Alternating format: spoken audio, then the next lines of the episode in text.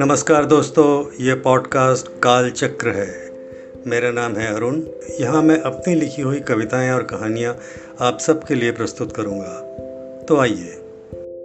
इस कविता का शीर्षक है, अब दर्द नहीं होता।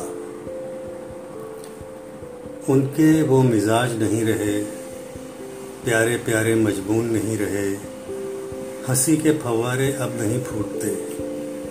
वो लम्हे मासूम नहीं रहे।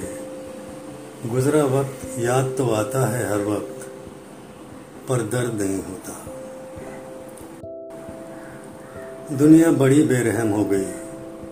ये शहर भी अब बेगाना सा लगता है।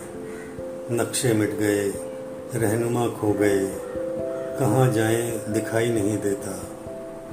पर अब इसका दर्द नहीं होता।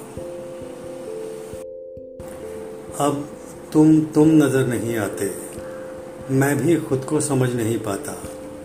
शायद तुम ही हो वो मेरी हम सफ़र मैं भी हूँ तुम्हारा अपना अजनबी। इन बेरहम ख्यालों से लड़ता रहा हूँ दोस्त, पर गनीमत है कि अब दर्द नहीं हो